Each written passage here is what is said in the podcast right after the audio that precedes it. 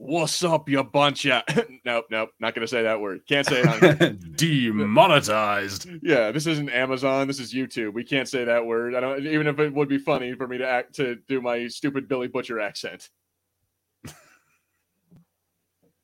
And yeah, uh, So here we go. We got We got- matches. yeah, we got matches Malone in there. What's up, matches? And then we also got Joker voice saying, asking, "Where is his link?" Uh, okay, I don't know. Oh, oh, he wanted. Oh, I see. He wanted to be on the show today and talk. I see. Well, sorry, I, my bad. I didn't check my email today, nor I think I haven't checked that email for like a week. I apologize, but No, uh, We're gonna take this one on our own. Thanks, Jacob boys. but yeah. At any rate, we got this. It's it's an awesome show, and yeah. We, so what what show are we talking about today? Like um, Harrison. Ah, we are talking about my good favorite band, uh, Thin Lizzy, with their hit "The Boys Are Back in Town." the boys are back. I, love that song, by the way. But yeah, guys. uh, All right. So actually, you know what's you know what's stupid? I completely missed this part. Welcome to the Fulcrum Entertainment Podcast. I am Gilbert. I'm joined by my buddy Harrison. See, you know that let's see that, that kind of fits for the boys, isn't it? That the chaotic nature of this show, it kind of fits with with uh we're not really we're not really doing a normal episode. Yeah, that's true. That is true. But yeah, uh, what's up, everybody? Welcome to the Fulcrum Entertainment Podcast. You're just jumping in. Uh, we are we are talking about the boys today, and dude, it is so, oh my god, this show is freaking bananas. I I love it so much. I I, I wish that it came out like you know what's sad is that it's a double edged sword. I wish it kind of came out more often. Like I wish they they worked like you know I wish more episodes were Mm. out, and I wish Yeah. the seasons were a little more frequent. But at the same time, I feel like if it was, it wouldn't be nearly as good. Yeah, I I'll be honest. I feel like the boys to have had the sheer consistency of quality that it has had is kind of unheard of for three seasons of a streaming show like this. Like you know, we've seen so many. Like when you get to the third season, and it kind of gets not that great, and you kind of treading water. But the boys hasn't done that. Uh, I would agree. Uh, this one is just like it's episode after episode is just I don't know. It, it feels like it just it's going harder and harder. Like whereas watching, you know, maybe it's just that I'm, I'm allowed to binge it, or at least because I because I just now I literally watched the entire season or well five the first five episodes like yesterday. Mm, So maybe that's just uh, but I feel like it's just been able to just versus all the other shows like maybe Kenobi. You know, uh, we talked about like we I've been watching Miss Marvel a little bit. We talked about uh, Mandalorian and Bo- Book of Boba. Each of these things has kind of had its moments of up and down. This show is just it just keeps going harder and harder and getting better and better. I don't, I don't know if that's just me. No, no, no, no. I I absolutely agree. Like, I, I think that's sort of how I felt about it. There hasn't been that sort of down moment, which you've become to get used to in series like that. And it does kind of make me go, yeah, if I had to pick, like, I could only watch one of these, either Kenobi or The Boys, I'd pick The Boys. I'm going to have a better time. I'm, I'm definitely going to agree with you. However, I'm definitely if I have kids, I can't watch uh, like I couldn't watch it with my niece or nephew. I couldn't watch this with my like a younger like well depends on how a younger sibling is, but yeah, like if you have like child like younger than 10 years old, you probably shouldn't be watching this with them. You know what I mean? Versus versus all the other Disney shows. Also, I, I love this. We got Fuller's figures in here. It says the boys is such a letdown. Needs to be more like Disney for me. So yeah, if you're if you're a Disney shill, then you know nah, I, don't, I honestly don't know if he's being. See there, yeah. I, I feel like you're just having. like a Disney princess. I feel like you're. I feel like you're messing with us. Thanks very much. Vegas. Also, Starlight's better than a Disney princess. She's she is like Wonder Woman mixed with. uh I don't. I don't know. I, I I think I just said. I think I just wanted to say that Starlight's awesome. I had no. I had no real like thing there. Starlight feels like if it turned out that Hannah Montana wasn't actually Miley Cyrus, but Miley Cyrus was actually a superhero. She's like What what he said. That is something like that. Like, yeah, li- li- like like uh, it's amazing. Like to be honest, she's like the female Captain America. You know what I mean? like if you wanted Kinda. a woman to take over the shield from uh, Captain America, you could choose Starlight. She's a better Captain Marvel. I'm gonna put that out, out there right now. That Starlight is a better Ooh. Captain Marvel. Like she does that story so much better. Like the idea of having to overcome, Yeah. oh, like overcoming adversity, over like being a woman in a man's world and trying to overcome all of that, and having to deal with like trauma and bullshit, and yet and still fucking be a hero and over. Damn it, she is a better Captain Marvel. I'm gonna put that out there right now. Yeah, I'll go with that. I yeah, and to be honest, like I imagine her with that mohawk. She would look damn awesome with that weird space mohawk. I'd go for it. I I I don't know. I could do it. You get a figure of that. So uh, well, you know what? It's it's amazing. I think we found the first thing that Joker Voice actually likes, and he'll he'll speak nice nicely about. Yeah, he says the cast is superb. Everyone is on top of their game. Karl Urban and Anthony Starr, amazing. Erin Moriarty is an absolute treasure. I'm gonna say Anthony Starr. Like yes, you, it's it's one of those again. It's a double edged sword. There is that he is a wonderful actor and he makes me hate him so much. But I'm like, dude, I get so tired of Homelander. I am like, really? Yeah, you hear him talk for like like the first season. It was really cool, and it, like watching him like his weird like I don't know, man, like his like his mommy complex, but then also his like god complex. And then in season two, then having that whole thing it, a weird Nazi sprinkle on it with Stormfront. Like it was interesting to watch that. Now at this point, I'm just like, dude, you were such a whiny little baby. Shut up. I, I I've kind of really enjoyed uh, Homelander in this season. I think I think because he's such an on point uh, pastiche of things we've seen in American politics recently. It's been quite amazing. Yeah, well, uh, I I see now that part is like well the one part I'm like okay, like because I have to watch that every day as in the news. Like, I, like when we saw the there's the episode I think it's episode four, so five, Blue Hawk when he when he and and oh uh, yeah what's his name when he and A Train have to get meet up at the Black Community Center and he has to like, oh well, I'm sorry, I'm you know I'm you know I'm I'm sorry uh, that I'm messing with black people, but here I'm gonna make a donation to your community center, and then it all just goes wrong. He starts beating up on black people again. I'm like, I get it, like, it, like the whole thing of like that's what American politics is, but I'm like, I have to live that. Do we really have to watch it on my entertainment? Like, I yeah, I watching it on TV every day. Yeah, I, I can see how like that would be. I, I think you know I, I don't get the same issue because I'm I'm not living with quite that. We've got our own issues. Um, but uh, yeah, that that whole scene, the stuff I liked about that, I think, was because for a lot of this, I was like, why are we still hanging out with A Train? And I and like A Train was one character. I was like, mm, I don't know if I needed this character to be around still for season three. And I don't know necessarily with that where A Train is going towards the end is justifying all that time we spent with him. But it, I've quite enjoyed it, like especially in the the final episode um, that's just come out. Uh, so I think that's episode six. Uh, hang on, I need to check with the series. Uh, anyway. Seven, seven. Yeah, i I'm, I'm, on. I'm on. I just finished episode five, and there's two more le- uh, to go for me. So yeah. Okay, yeah. Um, so yeah, so that one. Uh, there are things that happen with A Train that I was like, this is really good. Like, I'm like, I honestly feel like A Train could now be settled. I was like, hmm, this guy can probably close the book properly on him. So I don't necessarily think he'll survive this series. And I think it might be best if he doesn't, because it would be a very final yeah. good ending. I don't know, maybe not good. Um, I don't I don't really like A Train personally, especially after this last episode where he uh betrayed uh what's his name, Supersonic. It's mm. like, God damn it, the one Mexican hero in the team, and you freaking killed. It's like, what the fuck, man? but more than that, it's like that guy was actually kind of a, another cool dude. He's like, all right, I kind of like you. You're you're like another. You're, you're kind of like Starlight in that way. Like you're kind of like a good dude trying to do the right thing. But then he got his ass just completely ripped to shreds. And I think it's interesting that we didn't see that actually. We it just it happened off screen, and we just see his mangled body. Yeah, I, I think it's quite good when they do that. You know, it's that nice reminder of um, he can do stuff when you're not watching. You know, like uh, it, it's a good reminder of the power of uh, Homelander, which I think they've they've thrown around quite well in this series, mostly. Mm-hmm. Like how he takes down Stan Edgar. Oh my dude, that, and then becomes the CEO for some reason. okay, I'm gonna go to the comments real quick. Fuller's figures in here. He says, "Come on, that pub scene was ridiculous. What British pub has wood planks on its walls?" Well, I mean, I don't know, like like like like when was it? Because it has to be like the eighties that flashback. So like it's it's a bit more believable. It reminds me of some of the the uh, like sets I used to see on TV. I mean, if you ever watched Cheers, there's wood panels on, but that's an American pub, but still though. Yeah. Um, uh, yeah. Uh, says we got Lobot in the comments. Says hi, Gilbert and Harry. Hope all is well. All is hey, well. Lobot, how are you doing? Uh, oh, we got Brian's action figure reviews. Uh, Starlight is a Disney princess. She used the plastic cups in her, or she has she has used plastic cups in her face now. Or I don't understand. I don't understand that that joke, but I'm gonna I'm gonna agree with the first part of it. Starlight is a Disney princess, even though Amazon is absolutely not owned by Disney yet.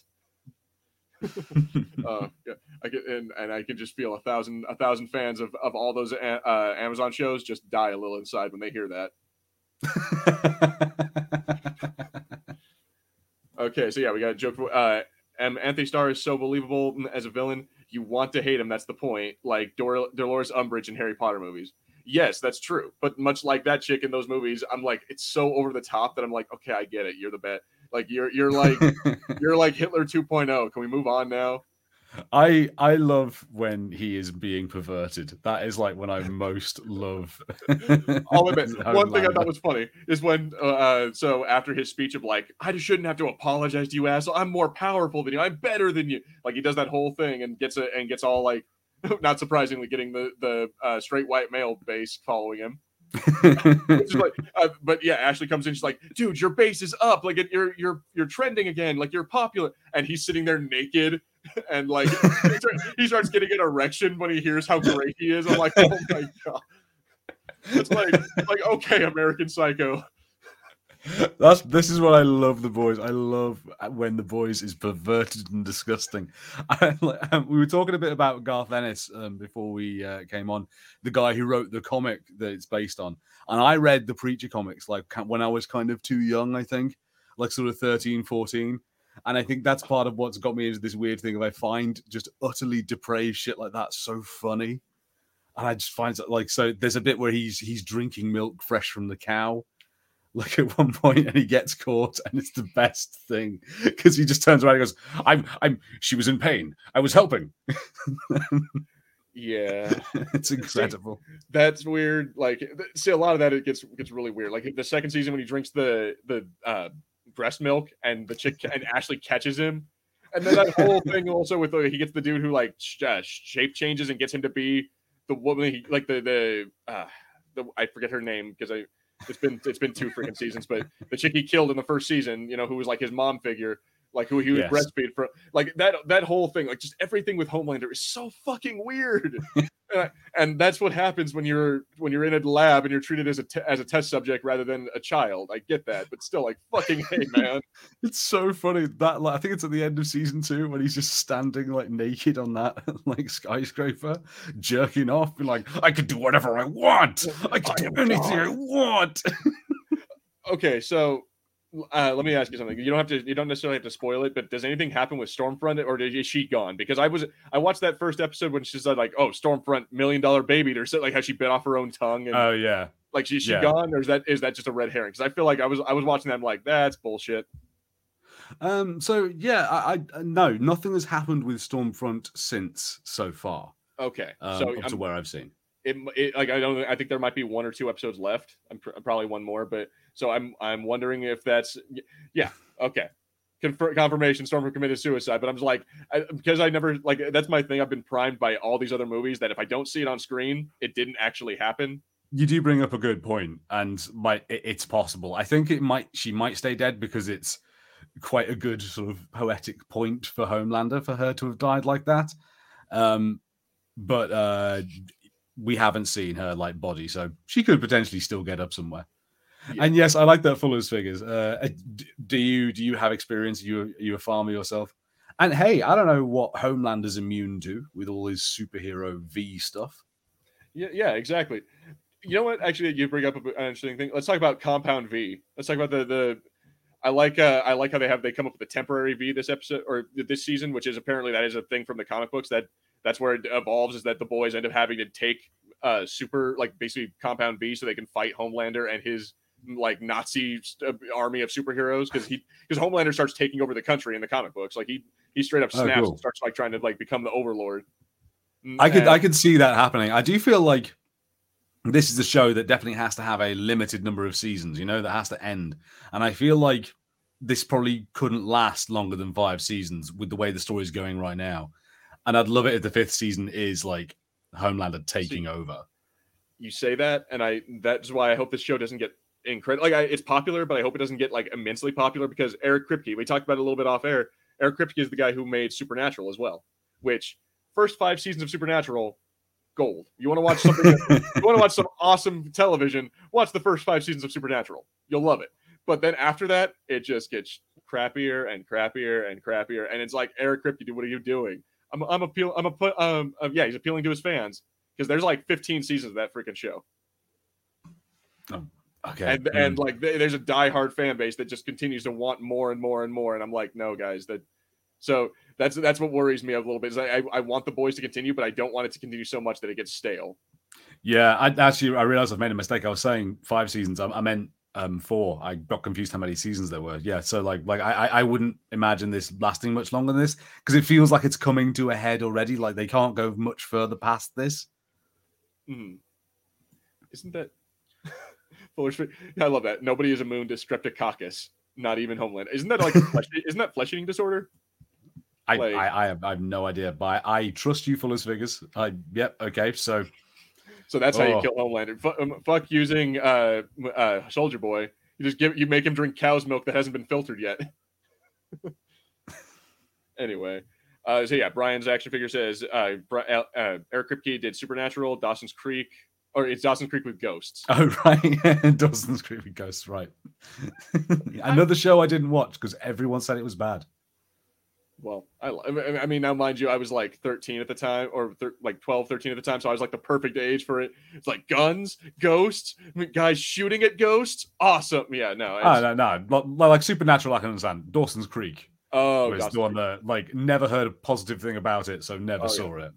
That's yeah no, Dawson's Creek, One Tree Hill, like those, these shows do not need to they don't need to be watched by anyone, and yet they still were.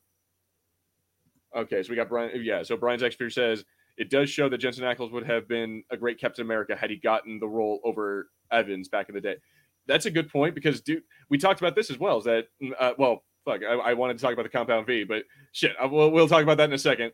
We, we'll talk about uh, how great Jensen Ackles is as evil Captain America Like, oh yeah, he- and and then how great that story is because we never see because we haven't yet to see that like there's the captain america hydra story in in marvel but Hmm, we never yeah. actually got to see a convincing like evil captain america which uh, you were saying something about how he reminds you of the comedian right Yes, he definitely does from The Watchmen. Yeah, he really reminds me of the comedian. That that same kind of like just sort of um amoral. You know, it's not so much about like right or wrong to him, it's like whatever he's doing. like he has somewhere he's going and he it's whatever's in his way and like like the comedian just murders people like with no thought about it. He does the same. yeah and you know i guess i i kind of get that, like if you're a soldier mercenary whatever like you, you talked about how he was paid to take compound v right like he was he was just like he was like the first test subject and it was like he was just like Yeah. a guinea pig Yeah, yeah. And like like he really comes across as like this is just a gig. This is just like, yeah, whatever. I didn't Yeah, want to be a hero. I'm just doing what I'm told. yeah, that's the one thing that's kind of interesting is that Captain America does the same thing. Is that his is like I have duty, honor, I have like a responsibility. Soldier Boy's just like, nah, I'm just, I'm just getting paid. He's I think yeah, that that's what he said. U.S. agent done properly. Yeah, yeah, I, I did think that. Yeah, that that feels more like the U.S. agent. I was uh, interested, like, um, the said that uh, he'd be a good like Captain America because I don't know if he could do the gentler bits, the more kind of touching, like I trust this guy moments. He's amazing at evil Captain America, but nice Captain America, I just haven't seen it in uh, the Soldier Boy act yet. Yeah, no. I mean, I don't really think I want to because that's not that's not the point of this character. The point of him is to be an asshole, is to like to be arrogant. Like when you see like the '70s flashback of like Vietnam, which also that was a whole that was an awesome scene. But when you see that, he's just like, "You should smile more. I bet you'd have a pretty smile." And then he starts, he just acts like the most arrogant dickhead ever. Like, yeah, no, that's probably what an actual person with the Captain America serum would do. Yeah, yeah, like a dude who doesn't really have to answer to anyone. Like, you know, I got like the general that I answer to, and then like I don't give a fuck what you think, so I'm gonna say what I think. Yeah. Uh, okay, so we can keep talking about that, but I uh, we can keep talking about Soldier Boy a minute. But I do want to talk, but I do want to just call this out for a second. That Paul Reiser as the Legend, that was pretty cool. I thought that was, I just thought that was a, a real fun thing because I, I mean I've, I've only ever seen that dude in like, well, I, the one I've most most recently I've seen him in Stranger Things. He's the he's one of the he's the the doctor. He's the aliens dude. He's the Weyland-Yutani, uh, Yeah. executive from Aliens, and Yeah, is- okay, that's right. He is. he's there. in Mad About You, that that sitcom um, with Holly Oh, Hunter. Like, I Oh yeah, he was, wasn't he? I can't get the names right, but yeah, but yes so the point is that yeah that was a, that was an awesome uh, thing and apparently that's a big comic book reference i I've never read the boys comics. I've, I, I'll be honest. I've, I did a little bit of research here and there on them, but I've never actually read the boys comics. But apparently, the legend is a huge thing. So that yeah, no, um, I know someone was mentioning uh, they might have been Smith Lord talking about uh, Garth Ennis in the comments, and I didn't read the Oh. boys' comics. Um, I only read some of the Preacher comics, so I just know a little bit of that Garth Ennis uh, style. Okay, excuse me, it was Nicaragua, not Vietnam. It was in '84. Excuse me, yeah, Vietnam War was over. Excuse me for not knowing or or really caring about. I was like, okay, a hist- a place, a time, history. Thinking about that, so you've seen that scene and you've seen what happened to Black Noir. Yes. Um, in You that, get all you get all burnt up. Yes. but you haven't seen the bit where Black Noir like remembers like what happened, have you? No, I haven't. No. Okay. So like now you mentioned I think off off air that we could spoil to you. Are, are you cool with this being spoiled? Go for it. This is super fucking cool. So like Black Noir like realizes that um Soldier Boy is coming for him. So he like goes away somewhere. He uh, goes in this elevator and there's a cool scene where he just gets a knife out and rips a chip out of his wrist in front of this woman and then just hands it to her and leaves. Um he goes into an abandoned like fast food restaurant that has like kind of uh not quite the hamburger that but that kind of you know Ronald McDonald cartoon characters in it but they're all farm animals. The farm animals come to life and start to counsel him and then put on a play of his own life to show him so he can face what happened when he got injured. Huh. and it is it is incredible this whole cartoon sequence. It becomes uh, who framed roger rabbit for a while That's okay. That sounds pretty freaking awesome. I see. One thing that was a little weird and kind of threw me a little bit was the musical scene with uh, what's her name? I think it's Kimiko. oh yeah kimiko yeah yeah that That comes was out little- nowhere That- yeah, that, that was a little strange. So I don't know. That, I mean, that's if that's what what I can look forward to is more of that kind of stuff. I'm like, all right, cool. Let's let's see it. Yeah, Kimiko and Frenchie have been interesting this season. I, I, they've not been bad, but they've not been. They've been my sort of least favorite of everything. I think. Hmm. Okay, so if you, well, since you bring that up, well, I think if we're talking about our least favorite, hmm, I don't know. I'm, I'm going to say it's probably for me. It's going to be uh, Crimson Countess, simply because Okay. she, she doesn't really do much. She's there, like she's there for one minute to run away. She shoot, she blows up a guy dressed like Homelander, and then gets killed by uh, Soldier Boy. And then, and then also that whole scene where she's gonna put like butt like butt beads up her, you know, and with with, with goddamn Seth Rogen With Seth watching. her. Rogen. What happened? I'm almost. Uh, I'm like, what the fuck are you doing, Seth Rogen? Oh, I love Seth Rogen. I'm like, that is a man who's living the dream. He knows what's up. I I used to like Seth Rogen. I used to really like Seth Rogen's movies, and now just like, dude, you you you become a meme of yourself. Oh, I love I love Seth Rogen. I love everything that like he like produces now. He keeps producing these really kind of these things that reflect the childish, disgusting humor that I had when I was a teen. But I loved Sausage Party. That's such a good little animated movie. And I know it's I know, I know it's bad, but I'm so happy someone made it. It's so bad. It's funny, so- but it's so fucking bad. It's so good. Oh, it's so good. See, I like this is the end far more than I like uh Sausage Party. I haven't seen this is the end, to be fair. So Oh, I- it's, I- I- that, that's it's pretty fun. Like the part with Emma Watson coming in there and like they, they talk about how like, all right, guys, we need to be really careful about this. We need to make sure we don't give up this rapey. But like they're trying to make, they all have this conversation. they don't want to want to do that. Like they were like, no, we don't want to. We want to make sure we, we, we- she's safe and we want to make sure that she doesn't feel like she's gonna get. And and then all the while she's listening to this, she comes out with a fucking axe and then robs them. Like she's like, what the fuck? You guys were talking about raping me. I'm gonna fuck. And then she like robs them and steals all their shit. It's, it is awesome. but but anyway, moving on from all of that, I'm gonna go back to the uh, the comments real quick. Oh, for fuck's sake. yeah. Okay, excuse me for not knowing history. You're like you're like my fucking brother. Nicaragua was an illegal it was an illegal incursion in international law. Uh, the U.S. pulled out uh, Ah. that very quickly. Another backtrack from the U.S. Well, that's that. That's that Irish education system again. I think. so yeah, I, I, I if it doesn't really pertain to to what's going on in in the last like two decades, I don't give a shit about it. Like that, and that's and that's probably because I've only been alive for the last two, almost three decades. Oh yeah, last that, that's real early. That's 2002. that's I'm like like, that's like the first iPod onward. Basically, yeah. That's when my that's when shit really started to, to impact my life in a in a really meaningful way. So, at any rate, moving on. Uh, Five Nights at Freddy's featuring Black Noir. All right, solid. Yeah, yeah. That that's a pretty good pretty good comparison. Okay. Okay. So Smith Lord speaks is in here. He says Garth Ennis is one of the best writers of, in comics for the last 30 years. His runs on Punisher, The Boys, a Fury Limited uh, Max series. I I don't know what that what that is. Yeah, I haven't seen that. And uh, anyway, so so he also is quite a history nut. World War II stories are ace. Interesting. Yeah, no, I I never got like I I read a bunch of uh, preacher comics and then I sort of never finished them off. I got like five, six books in. Um, and then uh, basically the person who I was borrowing them from uh, moved away. Uh, so I couldn't oh. read them. oh, that sucks.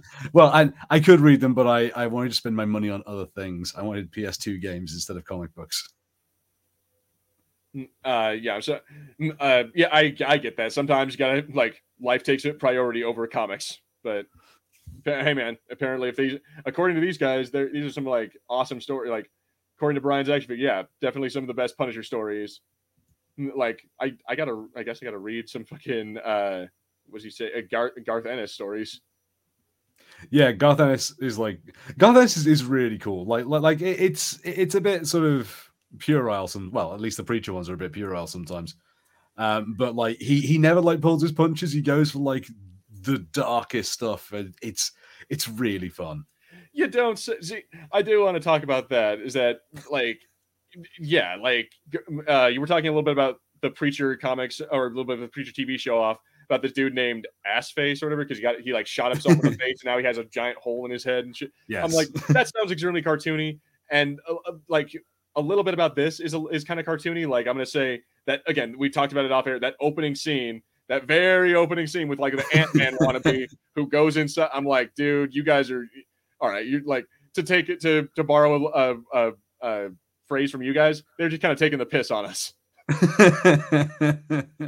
yeah, like I, I kind of like that they did that, like partly because that's a thing that has been brought up on like 800 million podcasts of like, you know, the like most powerful like Avenger would be Ant Man. He could crawl up your butt and then just grow and you blow up. And they were just like, fine, we're going to do it, but we're going to make it as grody as we can, and we're going to make you as uncomfortable as you can be. like, why? Because we're going through his dick hole. it's just like, oh. right up the peephole. Yep, that that was. So it's my understanding that is called sounding. I don't. I don't want anything to do with that. To be completely honest, and that I'm like, I will, obviously I was gonna keep on watching the show, but I'm just sitting there like, dude, what the fuck are you making me watch, guys? like, I think that's that's what's amazing about the show is that it ca- it's a TV show that captures that feeling, which is what you get reading a Garth Ennis book. Like, like, like, like when you're going through and, and when like you see Arseface and like he like is there standing in the rain because he's a Texan kid and he doesn't know that ass means ass. So he's there going, I shall be Arseface, the avenger of the unknown. And then he just decides to become like a ranging superhero with a shotgun and a motorbike, just like murdering people like the Punisher and like telling people say ass face like sent you or whatever. So I'm guessing Smith Lord is talking about he has the full. Uh, so I'm not sure if he's talking about the Punisher or the Preacher. Either way, that's that's cool. No, he says he has a full series in oversized hardback.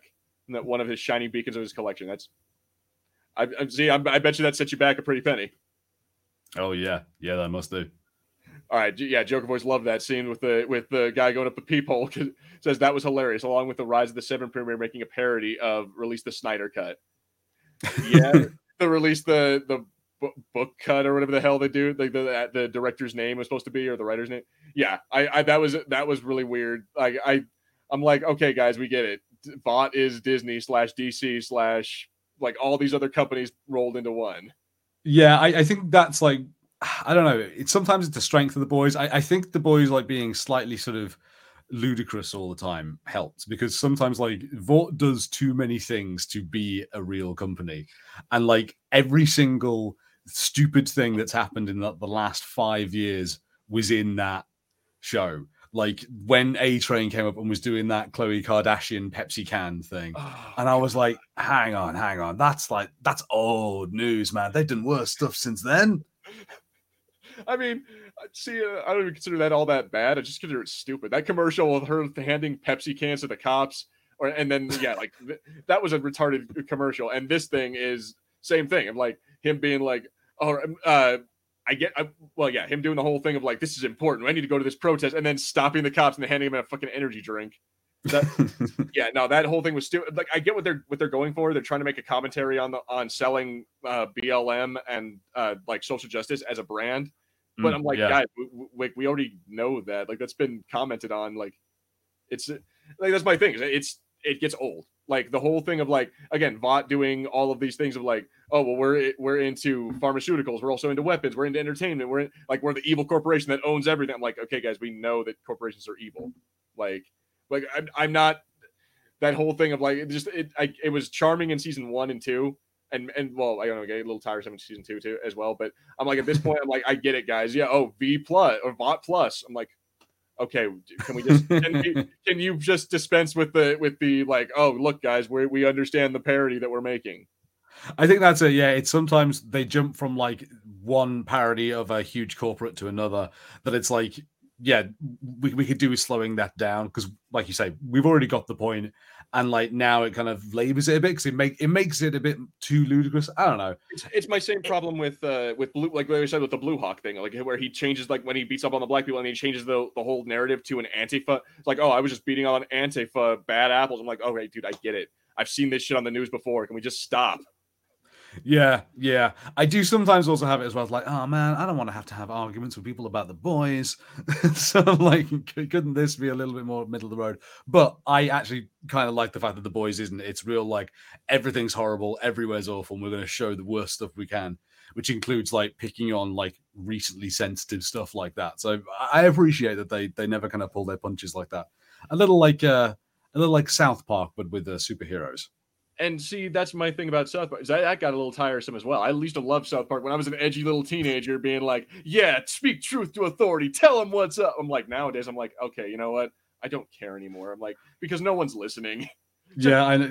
as many like parody shows that, that crank the, the nonsense up to eleven as you want. It's not going to change anything. No one's listening it's it's bad of me to bring up South Park because I, I feel the same way you do.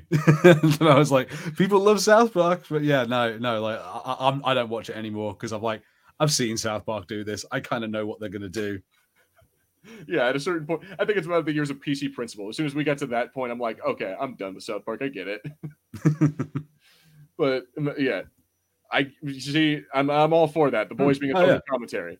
But at a certain point, I'm like, I also just kind of want like fucked up superheroes being fucked up superheroes because they do it a little better than other than other shows that try to do this exact thing. They do it slightly. I think the boys does it slightly better. You like it, even more than in, I like also Invincible, but I'm gonna say they do it better than Invincible.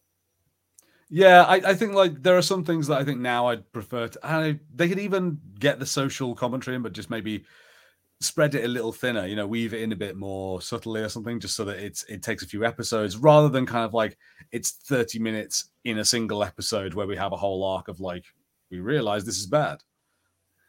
Yeah, see, and then and at that point, I guess we're trying to make it more like a, an Avengers story or more like a Marvel. like a WB. We're trying to make it like, oh, well, what if the heroes actually grow and become better people? I'm like, no, that's not the story that the boys is telling, though. Yes, I think you're right. Yeah. like, if, if you, uh, all right. So actually, you know what? This, is a good segue is that if you want to have someone who gets better, Billy Butcher, which his storyline with like with Ryan and trying to become a, a dad, like a surrogate father to to this kid, and make sure that he doesn't become a second Homelander is actually kind of awesome. Like I like how Bill, like he he tries to get sober and tries to actually be a good person. Like goes and visits the kid. Like that story arc was actually kind of cool. Like yeah. Now you want to talk about like having seen that before? I do look at him like he's such a Garth Ennis character. like, like, like, there's so many of them like that. He's he's good, but he's also that thing of like I had a little bit of like when he starts out, it's like yeah, but it's like it's a bit like you know at the beginning of like most seasons of BoJack, BoJack's kind of doing a bit better. But then it's like, oh, what weird crime are you going to commit now, Bojack? What are you going to do now? It's the same thing with Billy. I'm like, all right, yeah, okay, let's yeah. let's see you mess this one up. See, but that's my thing is that if I feel like the show would, would jump the shark for me if it turned out that Homelander had like a redemption arc is like, oh well, I'm a bad person. I need to I need to do good for all the bad shit I've done. Then then I would just get pissed off. But Billy Butcher doing that is like, you know what? I'm a I'm a right fucking You know, I'm a right word. And, and, I'm like, I need to do, I need to do better. I need to become a better person. I need to be a father to this kid. Like, I actually kind of like that. Like, because him, like, that was kind of the one of the draws of the show is him being like abrasive and kind of an asshole. And yeah. like watching him try to become better than that is like, oh, okay, you're trying to actually like, you're trying to improve yourself in a in a way that's actually meaningful. I'm like, I, uh, I don't know. For it's weird for hu- for the human characters, I like that. For the superhero characters, I'm like, fuck you you've got a really fantastic story coming up with with Butcher um, that I won't like spoil too much, but through another soup, he is forced to relive like his past. So you see like the traumas of his past and what's kind of brought him to this, and that there's some fantastic little storytelling things done visually uh, with Butcher uh, that really like show you how he's feeling in these moments. See, yeah, like that was one of those. I think that was my biggest problem with season two is that they killed off Becca like they had the whole like that that whole buildup of like in season one, it's like, oh, Becca's dead. That's my whole arc. No, turns out she's alive. Season two, let's get Becca back, and then they kill her off. I'm like, dude, that well, that petered out. Like it, it kind of bugs me how like how they've turned uh, Butcher's story into like such a such a shit show. I'm like, bro, this guy deserves better than that. He's a, he's such a cool dude. I, th- I, think that's it. Yeah, is that he's unfortunately one of those characters. Like, I think perhaps because he's too good at like surviving every situation and you know being being the guy who knows what to do, that they try and balance it out by just mean, but everything's terrible for him. like he succeeds at the sacrifice of himself the entire time. He reminds me of like characters like like self-sabotaging characters you get sort of uh, almost like almost a more kind of like extreme version of like Loki or something like that. Mm-hmm. Kind of, yeah. Like he like he's meaning well, but he does but all of his actions end up just making people put like push him away and he just does like he ends up uh more alone than ever.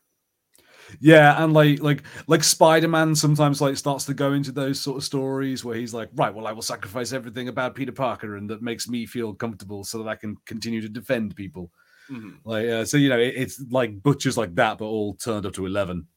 Yeah, exactly. And it's all in the name of just getting rid of superheroes. And I'm like, dude, see, yeah, uh, Joker Voice puts it in here best that his scorched earth mindset at all costs, no matter what it takes. Like he'll sacrifice anyone. I'm like, that's. I mean, it seems like when you're going up against Homelander, that's kind of what you have to do.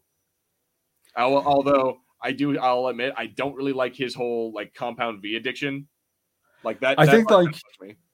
Yeah, like I, I think that that's sort of the the the whole kind of arcing story I think about the boys is about like Hughie, and it's kind of like Hughie is sort of like like like uh, Starlight and Billy uh, sort of fighting for Hughie's soul almost, you know, like like Starlight's trying to get him to like go the righteous path and like come on, like we can do this the right way where you don't have to destroy yourself to win. Mm-hmm. And like Butcher's being like, no, like we're all, you know, worth this and uh, just winning is enough, even if it kills us and we can't enjoy it. Um, and yeah, like I I I want Starlight to win because like I I don't like the idea that Butcher might be right about those things. Yeah, it's it's a fucked up thing when you're just like, damn, dude, he's like when you start seeing his point of view and it's like you, you know he might be right.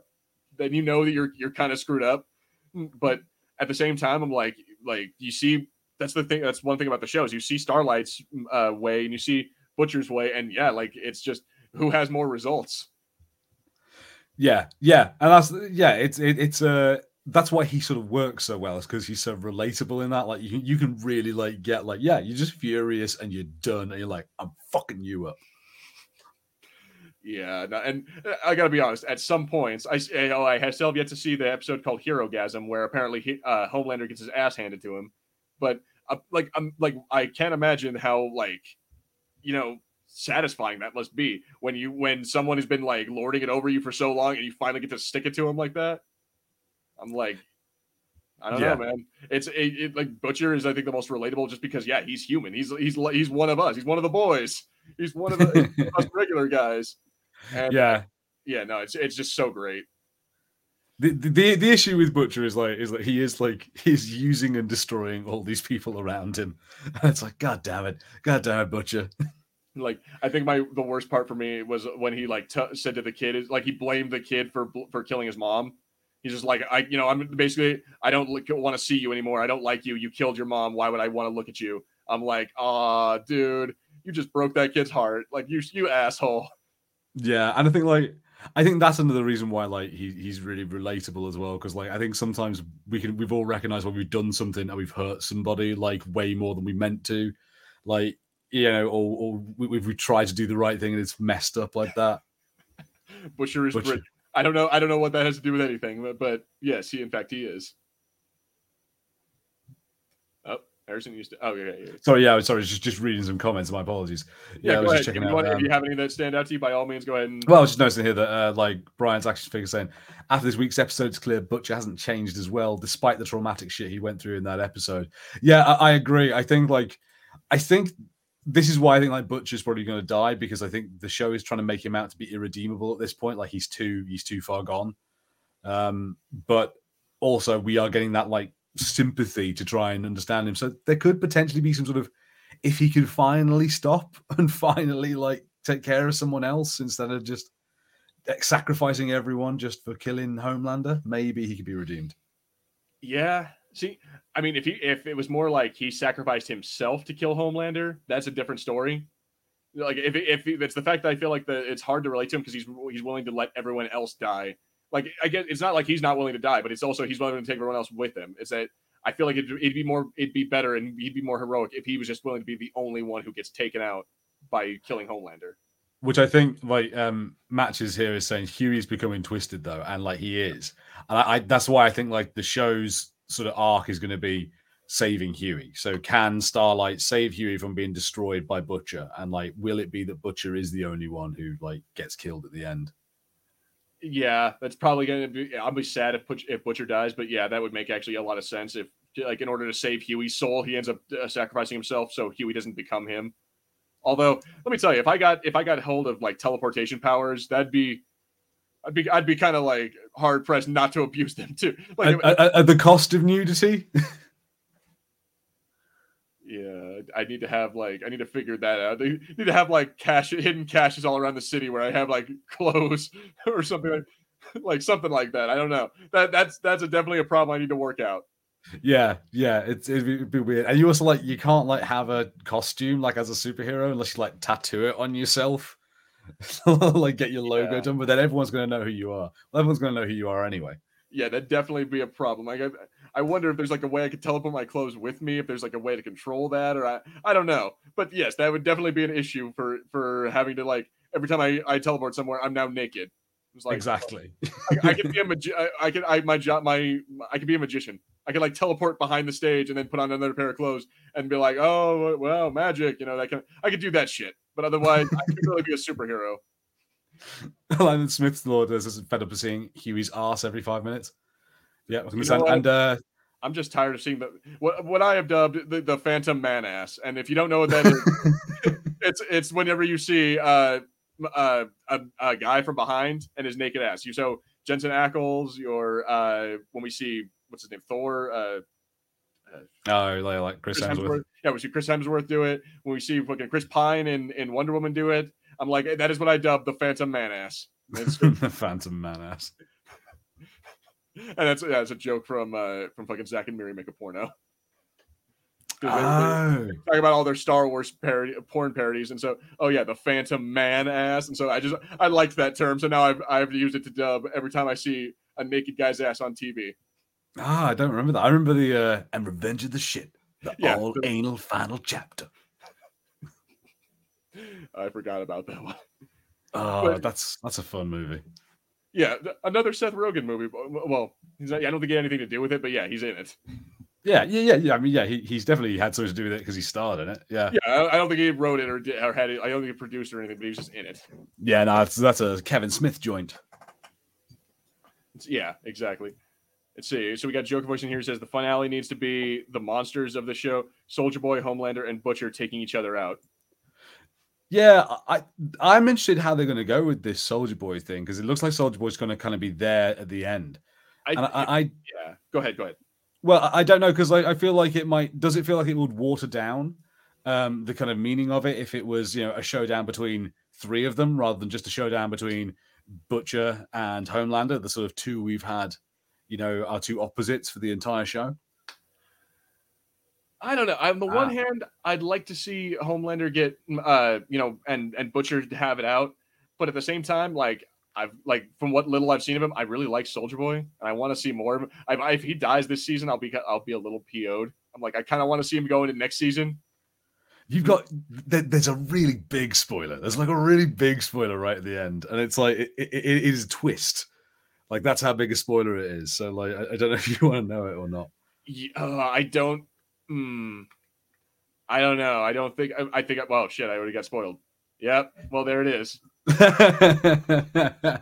so, so, yeah. Homelander and Soldier Boy's son, essentially, in effect. Yeah. So, so it looks like they're going to be. It, it's not going to be Butcher and Soldier Boy versus Homelander. It'll be Soldier Boy Homelander and, and Soldier Boy versus Butcher. Yeah. Um, and uh, although Matches is saying that he reckons that Soldier Boy is going to get betrayed by Homelander or Homolander, as Matches has called him. Don't know if that's a typo. I think or, I'm going to uh... say that's probably a typo, but but yeah, like that would make sense if if because I mean if if this whole thing is a gig to him, it wouldn't make sense. Well, like oh, you're my sperm. I'm a I donated sperm and they made it you, son. I'm like, no. I feel like you'd just be like, all right, you're just, all right, you just got made. Good for you. Yeah, they sort of. It, it could potentially be like that, but like it, it's very interesting um, to see, like, well, for me to to speculate on what's going to happen because I'm like, are they going to bring in Homelander's son as well, and then they've got like three oh, generations of family? Oh, yeah, that's a good point. I didn't yeah. even think about that. Okay, so yeah, Matchy says it's a typo. Uh, we got Jonathan Redmond in here says uh, any word on season four. And uh, apparently, according to yeah, the Joker voice, I guess it's been greenlit for season four, which I wouldn't be surprised. I mean, it's a good show. It's a damn good show. But at any rate, yeah, watch the episode. Go. I will watch the damn episode as soon as, soon as we get off in about in about thirty to forty minutes. As soon as we get off this show, I will go watch it. I promise you. My Amazon Prime is literally in the next tab. uh, shame on you. Says my sperm sells for thousands due to my amazing good looks and insanely high intellect. Oh well. Do you, do you ship it with a clover, a shamrock? yeah, he, has a, he puts a little bit. He puts a little dab of Irish Spring in there. Top of the morning to you, lad. No, no, that was horrible. That was horrible. I can't see them killing off Homelander. I could totally see them killing off Homelander, and I pray for that. But, but, uh, but you know what? I mean, that. But that's honestly, you're right. That's kind of like he, he's the he is the person in the show you love to hate. He's the he's the Donald Trump of uh, like uh, if the show was The Apprentice, he's Donald Trump. I do feel like he's he's a villain that the show couldn't last without. Like like I don't feel like this version of the boys could continue like with Homelander being dead. And there's like, oh, what do the boys do this week? Oh, he, wow, what what put him spelled looks wrong. He's good looks. put him. I'm sorry, Harrison. Go, go ahead and continue your thought. um, I can't remember what we're saying now. Um, yeah, well, yeah, yeah. I, I don't think that that uh, the show could last without Homelander as a villain. Like, you know, I think we've had shows where iconic villains die and then you continue afterwards, and sometimes they work, sometimes they don't. I don't think this one could do it. I don't think like you could just go, oh, but Soldier Boy is like a tougher version of Homelander. I'm like, nah, it's not good enough. Like, yeah, no, he just doesn't have that same appeal of like, because I kind of like Soldier Boy, no matter how flawed he is, I kind of like him, and I he's like Negan almost in in uh, A Walking Dead. It's like I want to hate him, yeah. but damn it, I just like him. Same actor as the comedian. Yeah, see, it's weird. It's like he's got that Jeffrey Dean Morgan uh, uh like uh, feel to him. It's just like you want to hate him, but you just you just can't. Yeah, no, and I was saying to you, like as I said, I haven't uh, checked out Paranormal ever. However, I have really enjoyed that dude's performance throughout this whole thing. He's been really good. See, another spoiler. God, just spoil everything for me. Why don't you? a Train suffers a heart attack and kills, Blue, uh, killing Blue Hawk, and then Blue Hawk's heart is now keeping him alive. Oh, Ew. I don't know how I feel about that. Having a racist heart in my in my chest. I mean, I guess it, yeah, it, it, all, it beats the it beats the same as any other, but still, fuck. I what might be interesting is if like his sort of you know poetic punishment is that he has to make a documentary about having a racist heart inside of him, like for their like Vought pride, a train to Africa or whatever. And yeah, he has to, he has to comment on that. Yeah, yeah. At least he's doing something good, I guess.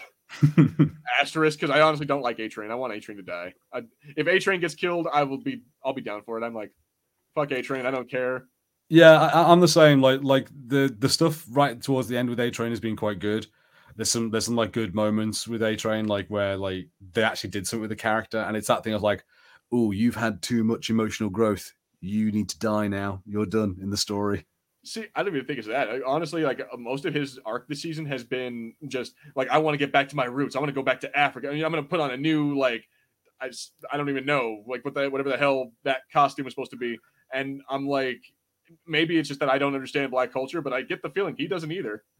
No, yeah, I, I think I think that is the joke of the show is that like you know he's doing that just as a as a media ploy to try and like get his job back. And But yeah, then like towards the end when he sees Blue Hawk, he starts to realize it's actually affected because like because now his brother's hurt, he's like really like incensed about that, and it becomes personal. yeah, okay, I get that. Let's see. All right, it says and- and Joker Voice says, in my opinion, Homelander won't kill Soldier Boy at the end of the season. Homelander's ego won't allow anyone ever perceived superior to hi- than him to live. Oh yeah, he will kill Soldier. Yeah, Okay. but if that's supposed to be his dad, like Soldier Boy or uh, Homelander's uh, notoriously wants like, or at least he seems like he wants some kind of family. Like he's always kind of yearned for having someone who actually loves him for him. Well, So- I sorry, go for it. Yeah, so I was gonna say that if, if he wants like if he wants that, then maybe like um, oh well, maybe if I fucking uh, impress my sperm daddy. yeah, I think there might be something on that. There, there's a thing with, you know, when they were saying about Soldier Boy um, that uh, Gunsmoke complained against him for like beating on him. Mhm. That I think that might be something that comes up with it. Is that like I think Homelander might discover that being the son of Soldier Boy means you get knocked around a lot. Yeah, you get hazed. Yeah, so I think that uh, it might be that like Homelander doesn't put up with that, like doesn't like how his dad treats him. That would make sense. I see now. That's an interesting idea. It's like just the idea that uh, having a whole season of just the dichotomy between Soldier Boy and uh, and Homelander, like having them work together and trying to like you know get to get, come to grips with the whole situation. Yeah, I, I'd be interested if if they did that. Yeah, if they had like the next season be them go through that like experience and only one of them survives it at the end. That'd be interesting. Okay, so I want to talk about the part that like see we kind of we kind of glossed over a little bit, and it's and I mean on the one hand, guy's an asshole, so fuck him. But also, I think it's kind of funny how they made him. What happened in this season is the deep. Let's go ahead and talk about. I, I think that like so I've said it before. I- I've, I've tweeted about it. I've said all this before. Like nothing that they do will ever make me like the. D- he's he is like the Steve Harrington of this show. Like nothing they ever do will make me like him. I want him to die. But at the same time, some of the shit that they did that they that like you know having the whole thing of sitting having him sit down and have like seafood lunch in front of him, making him eat an octopus that was actually his friend. oh. I'm like "Dude, that poor fucking octopus. I didn't do anything. That thing didn't do oh anything. my god. Have you have you ever seen Old Boy? And like the Korean Old Boy, not the one with I- Josh Brolin. I have not. No. Oh, uh, folks, if if y'all in the comments have seen Old Boy, like tell me how much worse the scene is in that movie. So Old Boy, the exact same scene, well, not the exact same scene, but a man eats an octopus live, but it's it's a real damn octopus.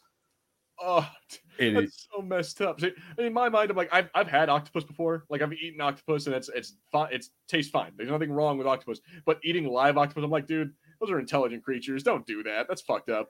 yeah, I, I I don't necessarily want to put anything to any pain that doesn't seem necessary to me and does just like not feel appetizing to me.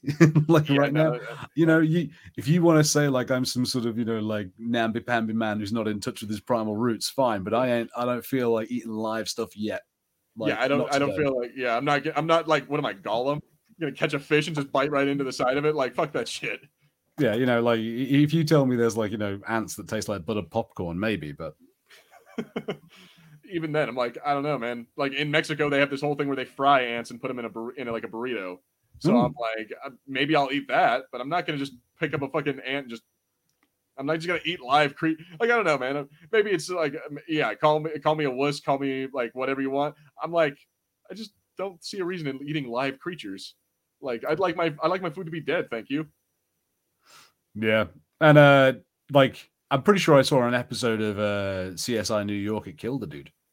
Yeah. See, and I'm like, see, that'd be that's the kind of thing. If you're gonna eat a live octopus, I kind of hope the thing strangles you from the inside. like that he says that lunch scene was epic. I'm like, maybe for like again because the deep is an asshole and he kind of deserves what he gets. But at the same time, I'm like, dude, that poor fucking octopus because he's sitting there. It's like he's he has kids. He's he's begging me for his life. He's oh god, he's praying. He's praying. I'm like, dude, that's that's kind of fucked up. like, although also that scene with the deep where he's fucking his wife and then the octopus is sitting there like I don't I don't even know like jerking off to it or something. That Like, gets worse in the next two episodes. like, like that just goes further and further. Oh, good. Because I, I, because you know what? There was one thing I thought we needed more of with the deep. It's him fucking fish. Like, for God's sake, man, we get that joke enough with Aquaman. Do we really need that with the deep? I like the deep because I think it's funny. Like, like, like I find it funny enough that like I'm like, cool, I'm happy with this being in the show. But I completely like feel like it's a it's a storyline that could just be gone. Like the boys could just not have the deep in it anymore. It could be like, ah, yeah, he just retired somewhere to hang out with whales. Yeah, Oh, matches. You eat brains in Mexico. Are they good? that's, not, that's not good. That's how you get mad cow. But anyway, uh, Jonathan Redmond, he says, I thought they were doing uh, interesting stuff with the deep in season two, but it seems the writers reverted all that and pushed him back to being a tool in this season. Honestly, he was a tool in the other season too. Like when he was doing the whole like religious thing, like and becoming a cult, like part of the cult, that was him being a tool as well. Let's let's not fool ourselves. Oh, I completely agree. I, I- I think that he is absolutely a tool. I think that's supposed to be sort of it's the joy of watching the ways he is a tool. I think, like, because I've quite enjoyed like laughing at him, and it's been so funny seeing him go through that Scientology like uh, parody that he had with the cult, and then like I quite like his relationship in this, where he like he's he's got his wife who's controlling him and trying to do everything for his career. Yeah, right. Like having him speak out against uh against freaking A Train. Like, have, she, I like how she texted, "Just eat the fucking octopus." I'm like, dude, you're a bitch. Yeah yeah I quite enjoy that it's just sort of it, it's fun watching a tool get himself in such deep water and he's constantly in over his head and he knows it yeah.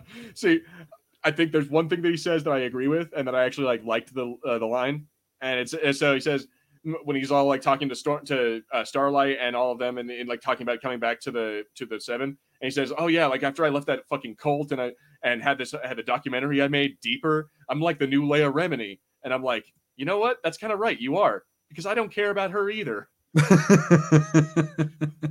like I could give a shit about her time in the Church of Scientology. I got to be completely honest. But like that's my that's my thing. Is it like this whole thing about him and like leaving the church and becoming like a, a- like all of this, having a documentary and becoming bad? I'm like I don't care, dude. You you you sto- you you throat fucked uh star or yeah uh Starlight. So as far as I'm concerned, you can go take a shit. You can you can go suck a big fat dick. You can suck a big fat octopus dick. Like, I don't like- I don't like way around whatever same same different i don't care what like go eat a dolphin dick i don't care but my point is is that i don't like the deep and like honestly nothing that deep does will ever make me care about him I think I think that's the point. I think you're supposed to not like him, but I guess you don't enjoy watching him either. oh god thank you fuller's figures for if while eating a live octopus watch out for the deep watch out for the beak uh, uh, i like to remove it with a knife first a bit cruel but it pisses off and it pisses off vegans Yeah, that yeah, that, that that doesn't sound like a fun dining experience to me. Um, so you know, like like yeah, I feel like I'd kill it as, me one moment, as best as I could first before I started Yeah, like, you slicing know- and chomping into it. yeah you can at least stab at it or something like do something to make, to make sure it dies first like or Yeah. yeah uh, I- personally i'd say cook it first before you ever like not that not that what they did to lobsters isn't cruel, but at least they they're dead by the time you you break into their shell. I like you- that. Matches Malone saying uh, Mortal Kombat meat eating.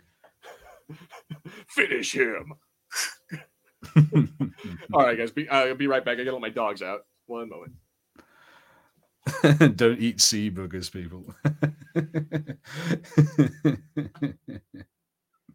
Uh no that whole scene is is amazing and yeah like absolutely reminds me of uh, the incredible scene from old boy when he first gets uh, out of the prison and goes and says he has to eat something alive Don't eat sea boogers, people. That's and that's basically what a what an octopus is. Have you ever seen an octopus like in real life? Thing is the most nastiest thing I've ever seen.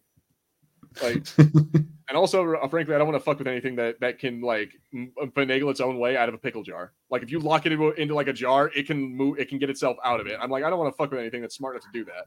I, you know what? I was thinking that I don't understand why there hasn't been a really good like creature feature movie about an octopus yet, because they are creepy.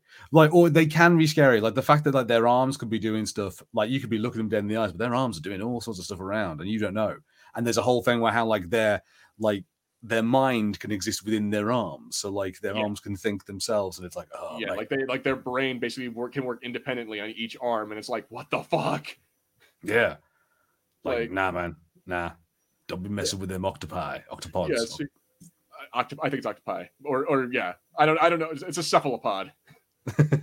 Don't be fucking with any of that shit. All right, so we got Jonathan Redmond says Deep's wife seemed in on him having to eat the octopus, getting rid of the competition. Yeah, that, that's true. It's one of the parts. He's, I, I thought that was a, there was a part of that because she like literally the scene just before that he's having sex with her. And he's like, and he's looking at the octopus. He's like, yeah, oh yeah, you're gonna jerk me off with all your arms, and she's like, wait, what? And and looks up to see that he's that he's talking to the octopus. So I'm like, I, I figured that she might have that that might have been like, a, all right, fuck you. Yeah, yeah, no, I, I I can see that being the case. She definitely like she reminds me. Do you remember there was that awful like news story of that like girl who um coaxed someone into killing themselves by text? Like that that his wife feels like someone who would do that. Like like if she wanted to, she would like make him feel so miserable he'd try and kill himself. Hmm. I I could definitely see. That. I mean, if he if he ends up leaving her, which I totally see that's gonna happen. Like I'm betting you that the next season we're gonna have the deep like now the deep single life, getting back into the game, and I'm like, oh god, here we go again with this asshole. Yeah, dude. So yeah, I like how we we kind of like uh, went on a on a weird little tangent on an octopus on octopi because of that. But yeah, no, like the deep. I think that's funny. That's his like biggest arc is that he that he had to eat slash wants to fuck an octopus. he like he keep it's amazing that he keeps going with it though. There's a moment where he like tries to sit his wife down and explain it. Oh god. and like and like try and see if she's into it. Oh god. I, I can't wait for that episode. So we we talked a little bit about Frenchie and Kimiko. I, I want to get I want to touch on them just a little bit more. yeah. Uh, what did you, so yeah? How do you feel about about that? Like I I really like uh, the the uh, both like the relationship that they have, but also like the the character arc that they have for Kimiko. It's really really cool. I think this is like one of the things now. Any flaws that I think we say of the show are just like sort of superficial flaws, you know, that kind of like make it not like a perfect experience, um, or they're just not the bits that are my favorites of it. Like nothing's wrong with it, but like the Kimiko and the um, the Frenchie stuff, I think like when you've got through all of the other characters, when you're getting through so many subplots, you'll get to them, and I'm like, oh man, what what are you doing now? Oh, I don't know who's this Nina. I don't care who. I don't remember who that chick was. We haven't seen her in a season. What? Oh, that is right. His his like side chick. Sher- Sherry, I think it is. Like, yeah, yeah. sure. and then like his weird dominatrix shit, which I liked her. I mean, I, don't get me wrong. I'm, I was I was scared aroused on that one. but yeah, no, you're right. It's like all the Frenchie stuff. It kind of falls off by the wayside almost. But I do kind of like how they're they're trying their hardest with it. Like the, the Kimiko scene where she goes into like the the what is it the Russian drug lord's house and beats the shit out of all the all the guards with freaking uh, with like a Russian version of Aretha Franklin playing playing in the background. it's pretty great. Like that was that was awesome. Like I love that scene. Her and and the fact that like she's the one uh, person like of the boys or of, of of just all the entire show that wants her powers to go away. Like she hates her powers and wishes they would leave. I'm like, dude, I, I love you so much. You're you're like she's another another one of like the actual superheroes of the show. Yeah, she, she's really good. I like. I think it's just that. Yeah, there are other plots going on that I want to see more. So often when we get to those, I'm like, oh right, okay, what's happening here? Um, and they're much slower, like compared to all the others. The other plots are really hectic, but the things with Kimiko and um, Frenchie have been real kind of like low key and a bit more um, subdued. Yeah. All except for that musical scene. The the Judy Garland like where she's dancing around like there's that seemed a little like like we talked about it a minute a little while ago but that was a little like out of left field and I'm and it kind of threw me but it, I guess it whatever like when you realize what the boys is and what it's going for it was kind of cool. Like I Have you ever seen um, The Shape of Water, another fish fucking movie? yes. Ugh. It It reminds me of the the weird like musical scene in that when like it just becomes that black and white dance number for like five minutes and it's never explained. Yeah, that that movie is. I'm I'm still firmly convinced that that thing is like Abe Sapien's father.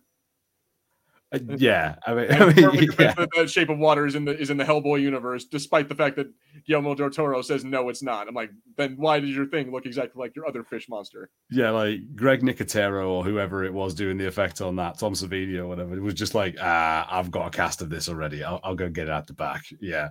Oh yeah, yeah, yeah, yeah. It, it's a different one, Guillermo. Yeah, no, no, it's totally different. Paint it green. yeah, no, it's the exact same thing. It even looks like he's he's in a storage container like that looks the exact same as Abe's. I'm like, come on.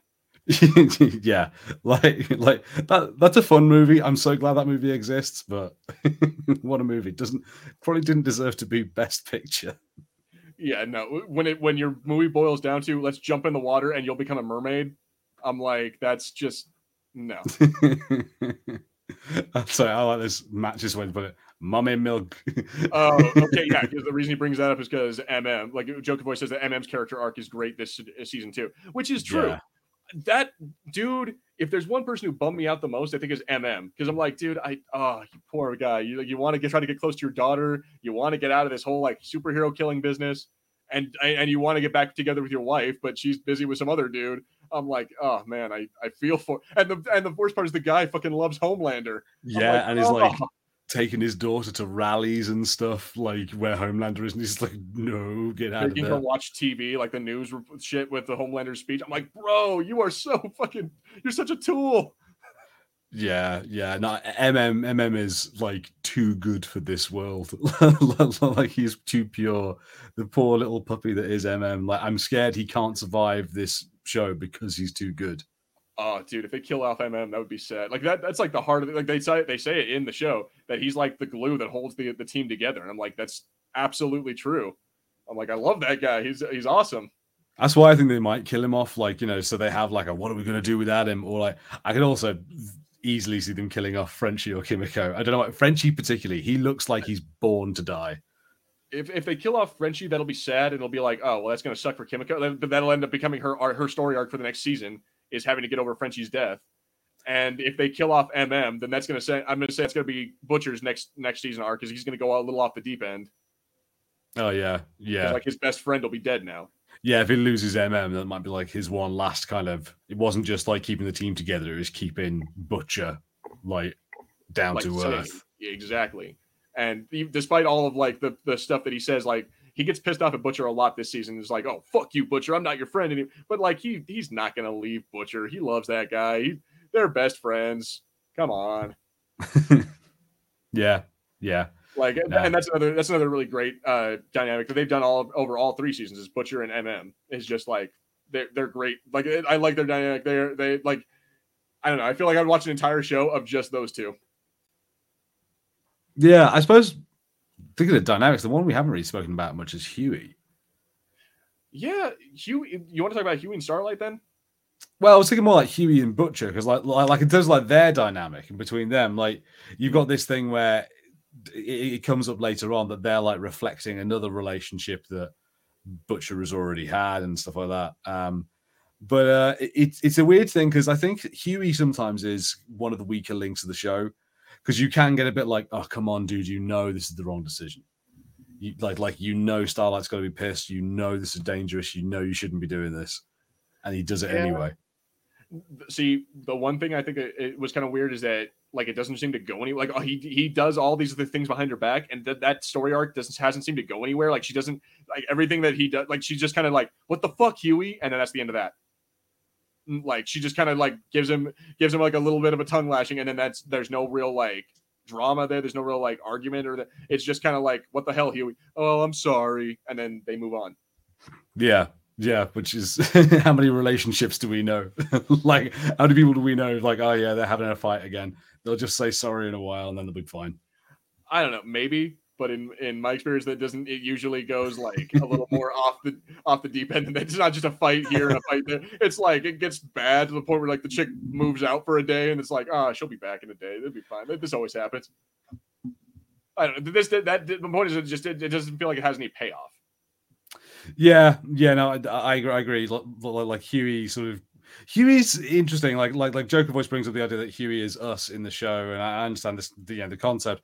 I think often those characters do start to feel sort of less and less kind of needed. So I think when we're when we're comfortable with what the show is, we're like, oh, you're just kind of hanging on now, Hughie. And that there's this arc they're trying to do of him feeling, you know, like inferior to Starlight. But I'm just like, eh, it's quite dull. Uh, I've seen it quite a lot, and the show's doing better things everywhere else. Yeah, the, like I get so with him using with Hughie using Compound V, I totally understand that because like that that part is like okay, you you have a, a inferiority complex to your girlfriend because she's way stronger than you are. Okay, we we all have that. We've all had that point where our girlfriend has beat us at something. We're like, fuck. but I'm like, my problem is that like they yeah they focus on it a lot with the whole like pickle jar or like the mayonnaise jar. Like he's trying to open jars. I'm like, dude, how tightly are you screwing that freaking jelly? like, hey man. Maybe it's Starlight who's putting the jars on. she's doing it specifically because she likes opening jars for him. makes, her, makes her feel big. Or like she always make maybe it's because she always makes her sandwiches like at the end of the day, like like before the next day, she makes a peanut butter and jelly sandwich, puts it in the fridge, and so she's like screwing them on tight in the morning. He's opening them up. yeah, like I feel like again, like that thing of like where he breaks his he breaks the uh, the jar and he cuts his hand. Like Starlight comments on it is like, "What happened to your hand?" But that's all that they do. Like they don't even have like a real falling out about that. He like he has a moment where he's like, I'm, I'm tired of my girlfriend saving me all the time. And that's just kind of like it, it kind of doesn't go anywhere. And I'm just like, I don't know. Eh. It it does feel like the show is almost like, yeah, what they're gonna do, break up. exactly. like, like we did that. We already did that last season, and now they're back together. Like that, yeah. Like that was the thing when she found out that he was with that he was with Butcher and them, like uh she left and then he she comes back to him when she realizes that she loves him and then and saves him from Stormfront. I'm like, yeah, like that's what more are we gonna? Where else are we gonna go with that? I wouldn't be too surprised if, like, after all the stuff that comes out of this, they sort of realize they're not really like they can't really click together anymore because they're sort of like they're both having like really different experiences and kind of not necessarily be, well, I suppose becoming different people. Like you know, with Hughie kind of like getting into Compound V and stuff, and with her sort of like having to go through all that shit with Homelander on her own like and then like come out of it. you shut your mouth, matches. You shut your mouth right now. I don't want. that was probably the biggest piss off of like the entire. Oh, I was so uh, angry with that. It's like when he grabs her, he's like, "Well, guys, it's time to tell the world we're together." And then she kisses him to fucking like seal it. I'm like, oh, I hate that. And it's... I get that was the episode where she where she's showing like what we see in the beginning. She does like the whole Britney Spears thing at, at her pageant fashion show, whatever and it shows mm. that hmm. she was not into it. Like she clenches a fist behind her back. But I'm like, still, it's just like, oh god damn it, that uh, bugged the hell out of me. Yeah, it's it's like it's really good that I'm just showing like the living nightmare, you know, of that kind of like just emotional abuse of it all. Mm. Let's see. Um, uh, all right. So Joker Voice says what helps Hughie and his character is being is his being a government agent, access to information and resources. Yeah, but see what again? What kind of like annoys mm-hmm. me a little bit about that is I I like the fact that they're they have him like working with the Bureau of like Superhero Affairs or whatever. And but what I don't like is that the the leader of that the Nadia or uh, whatever you know that that chick who could like explode heads. yeah. Shit, they kind of like they make this whole thing of like oh she's a she was at like this home for for kids and she was adopted adopted by Stan Edgar and that one doesn't seem to have gone anywhere either. Like they in the la- in season two, they made it seem like she was going to be the big baddie of the of season three, and it's like no, she's just there kind of like to to introduce you to this one little like plot point, and that's it. Yeah, she kind of tries to come up later on um, with Starlight, and there's a moment where she reveals uh, that she knows Star- that Starlight knows who she is, mm-hmm. and sort of tries to bargain with her. Um, but yeah, that whole bit has sort of petered out to nothing. Um, or, or not not nothing, but but nowhere near uh, the the sort of huge like finale that we thought it was going to be with that character. Like if anything, it, it showed us that okay, Stan Edgar, like he's he has like a, a little more of like a like you, you, could argue he's using her, but he has like more of like a it's kind of like a Gus Fring thing. Like he has a, a sensitive side that you don't see when he's doing his Vought stuff. But at the same time, it's like okay, we, we got a little bit more story about his character, but then she doesn't really. She kind of goes off by the waist. Like she has a daughter. That's that's what I know about her, and and she can make heads explode. yeah, yeah, that she really does. Yeah, that that is a fun fact. I did I did in fact know that Jack Quaid, yes, is Dennis Quaid's son. I didn't know it was Meg Ryan was his, was his mom, but that is Huh. yeah. So uh, that guy, that dude, uh, General Hawk from GI Joe, and various other movies that I'm that I'm drawing a blank from because that's the most recent one I've seen him in. I get confused with Randy Quaid. He's the he's the insane one, isn't he? He's the think so, one yeah. like who thinks like people are trying to kill him. yes. Yeah, yeah. Quaid, you've got to turn on the reactor. I didn't think that. Yeah, Quaid. Uh, you know, also fun. Actually, here's a fun fact for you. Hughie, uh, yeah, Jack Quaid. He's also on uh, Star Trek Lower Decks. He plays uh, Ensign Ensign Boimler, Oh, I didn't realize. and Oh, that that's was cool. Yeah, that was an awesome little like as I as I love Lower Decks. That show is a great, and it's for no small part because Boimler is a freaking dork. Oh, I need to finish season two because I, I love that show as well. Yeah, dude, I haven't even watched season two yet. Oh, that's yeah. Best Star Trek thing in years. Mm, uh, I don't know because I really like I really like Picard, but yes, you're you're right. It has it's Okay, like yeah, I haven't seen Picard. Picard could be better. I, I will accept that. But yeah, Lower Decks is really, really good. If, if for any Star Trek fans out there that that love like references to Star Trek, it has all of them. I think that's it. It- It's like it's like one of the only ones that feels like it's actually made for Trekkies. Yeah, it was made by Trekkies for Trekkies, and I think it's it's really great. Not like that Netflix show they made. uh, let's see. Uh, Sith Lord Speak says, but Hughie hasn't been with the Bureau for a good few episodes. Uh, it's been left as a dangling plot thread, so it hasn't really done anything. That's true. yeah, that is ahead. true. You, uh, did you have anything you want to say? No, I agree. Yeah, you're absolutely right. That's true. Like they sort of stopped him going into the bureau, and it hasn't been mentioned at all as any plot point. Like like Vicky seems to have even stopped looking for him. Yeah, well, they had that part, that plot point where he like the uh, Kimiko broke his arm to like, oh well, I have to be off work for a few weeks, and but then like in the latest episode, in episode five, he ran into a chick he works with, and she's like, wait, didn't your arm break? And he says, yeah, oh well, it was just a sprain. Turns out it wasn't that bad, but it turns out it healed because of Compound V. So I'm like, yeah, so it it like they kind of teased at it in episode five, but yeah, it hasn't really gone anywhere. So that's that's a little lame. Let's see. Uh Fuller's figures is in here. He says he's also in a oh uh, oh that's right, Jack Quaid. He's also in a video that of uh of Creedence Clearwater. They did it. They did a re, they did a re-release of uh, uh Have You Ever Seen the Rain? And in it, Oh. it's like it's him, the chick who plays Starlight, and then this third girl who I don't know. And they're like they, it, I don't know. The story art is kind of like he's friends with both of them, but he was like in love with both of them as well. It's it's weird. Oh, okay. huh, So it's fair a weird enough. love. Yeah, the video becomes a weird love triangle between Jack Quaid, uh, uh, Starlight, and then the other chick. But it's good. It's a fine video. It's, there's nothing wrong with it. From from a filmmaker point of view, I'm like it was well shot. so I also has, I've also heard he's in a lot of Goldie Hawn's home movies. I don't I don't know who Goldie. See then now we're getting into the, that, that we're getting into that scene with the legend where you're just name dropping now. Yeah, Goldie Hawn, and uh, she's married to um, the man from The Thing. Can't think of his name. As in the movie The Thing. uh, oh, uh, shit, Kurt Russell. Kurt Russell. yes, like it was Snake Plissken. I was gonna like, like yeah, yeah. It's like Yes. Kurt Russell and Goldie Hawn, and then their their son is um is the American Agent is uh John Walker. Oh yeah, Wyatt Russell. Yes. Yeah, Jesus thank you, Christ. Jacob Boys. There, yeah, yeah, Kurt Russell. Thank you. Matches, yes. Big star of Big Trouble in Little China. Amazing movie. Indeed. David Lopan. You know, you know what's messed up? is I've seen Wyatt Russell in a lot of stuff, and I didn't realize it because in because the, uh he didn't have the or well he has the beard in most of them, and in you in uh fucking Falcon and Winter Soldier he doesn't, so I didn't even recognize him. Uh, right, I'm yeah. just like I'm like who the fuck is Wyatt Russell? Oh, he's that. He's the guy with the beard. Isn't that fun World War II zombie movie, uh, Overlord? Yeah, he was also in uh Black Mirror. He was in one episode of Black Mirror. Uh, he does like, the- Oh, like yeah. a weird VR haunted house that he goes to. Yes. Ah, that's a good episode. but yeah. Anyway, that's that's it's been the, the Hollywood family tree with with Fulcrum Entertainment. Anyway, And apparently, apparently, Sith Lord is just throwing in erroneous things to see if it sticks. Like, so, so Sith Lord's say- lying to us, I think. cool. Um, let's see. What is the last thing? Oh, okay, yeah. So he's just he's just seeing if it works. I see. You lied. Fake news.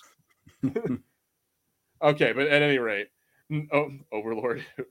Uh, yeah, it was uh, Wyatt Russell. He was in the movie Overlord, which is like a World War II zombie flick, which apparently also takes place in the Cloververse, Cloverfield universe. Oh, does it? Oh, that, weird. That's what that's what people have said. I don't I don't know if that's true. I don't really care because Oh. because Cloverfield is kind of a weird movie in its in itself. Yeah, I haven't seen all of them. I've seen. I saw the one with uh, John Goodman. It was pretty sweet. That one's pretty good. Uh, Cloverfield, the first one is just it's shitty. It's it. We got we were like halfway through, and that guy from the Emoji Movie wasn't making it fun. T.J. Miller. TJ Miller, that's it. Yeah. Yeah, no, that that probably ruined like a lot of the shaky cam and the fact that that T.J. Miller is talking throughout all of it. It's like shut up. I get you don't I get you don't get a very many like uh, face roll like you don't get a whole lot of FaceTime in this movie, but just shut the fuck up. but anyway, so all right, so we're we're at the hour twenty mark. We're getting pretty much to the end of this. Uh, is there anything uh, outstanding you want to talk about before we before we get to the end here? Before we I start asking you about the about how you rate it?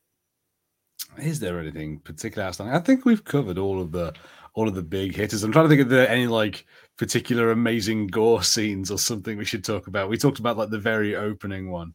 There is there is kind of a repeat of stuff like that in the episode you mentioned called Herogasm. They they do a lot of like weird stuff with superhero bodies getting naked. Um, a little bit like I think it's in the first season where they find that guy in that club, the like Mr. Fantastic stretchy dude. Oh yeah, the, the yeah. Or, or we, like, we also see the Ant Man guy go up some chicks, you know, Yeah. like that. See, Yeah. I, I enjoy that kind of stuff when you see like I don't not necessarily the sex aspect of it, but when you see like the weird stuff people would do with their powers, I'm like, I guess I could see some like kinky people doing some weird shit like that. well, yeah, you got to imagine like like they're bored, you know, like like at some point they're just like hanging around, going like, I'll just see, I'll just see if it works. Who Yeah. knows? And then he sneezes and then and turns and then pops the dude's fucking body apart. That that is the stuff that does horrify me. Like that that whole um that character who's still hangs out, and I forgot it was him. But there's a, there's that moment where they go to that dude and go, "You don't have a dick." The black like- dude, yeah, the, the guy who talks about he's in the support group. He says he was, oh, I was, I was having sex with one of those superheroes, and she, you know, she went, got there, and her powers activated and froze my dick off. I'm like, I would be pissed. Oh, Yeah. I would be so pissed. I'd, I'd murder suicide, murder suicide. I like the idea of you trying that with a superhero. You like shoot her in the head and it doesn't work. You're like, Well, well, I guess I, I'll, I tried. I guess I'll. well, I tried. It's like season. All right, so yeah, we already got our first rating from Joker Voice. Season one, eight Mhm. out of ten. Season two, six and a half out of ten, and season three, eight out of ten. Eh, so I mean, solid. You still, it's still like I, I would say season two is actually still was pretty was kind of better than six point five. Mm, like personally, that that ending scene. You want to talk about again something that did it better than Marvel? That end scene where all three of the girls beat the shit out of Stormfront. I'm like, they did the girl power scene way better than Marvel ever could hope to, and I and I'm hmm. I'm looking right at you, Endgame.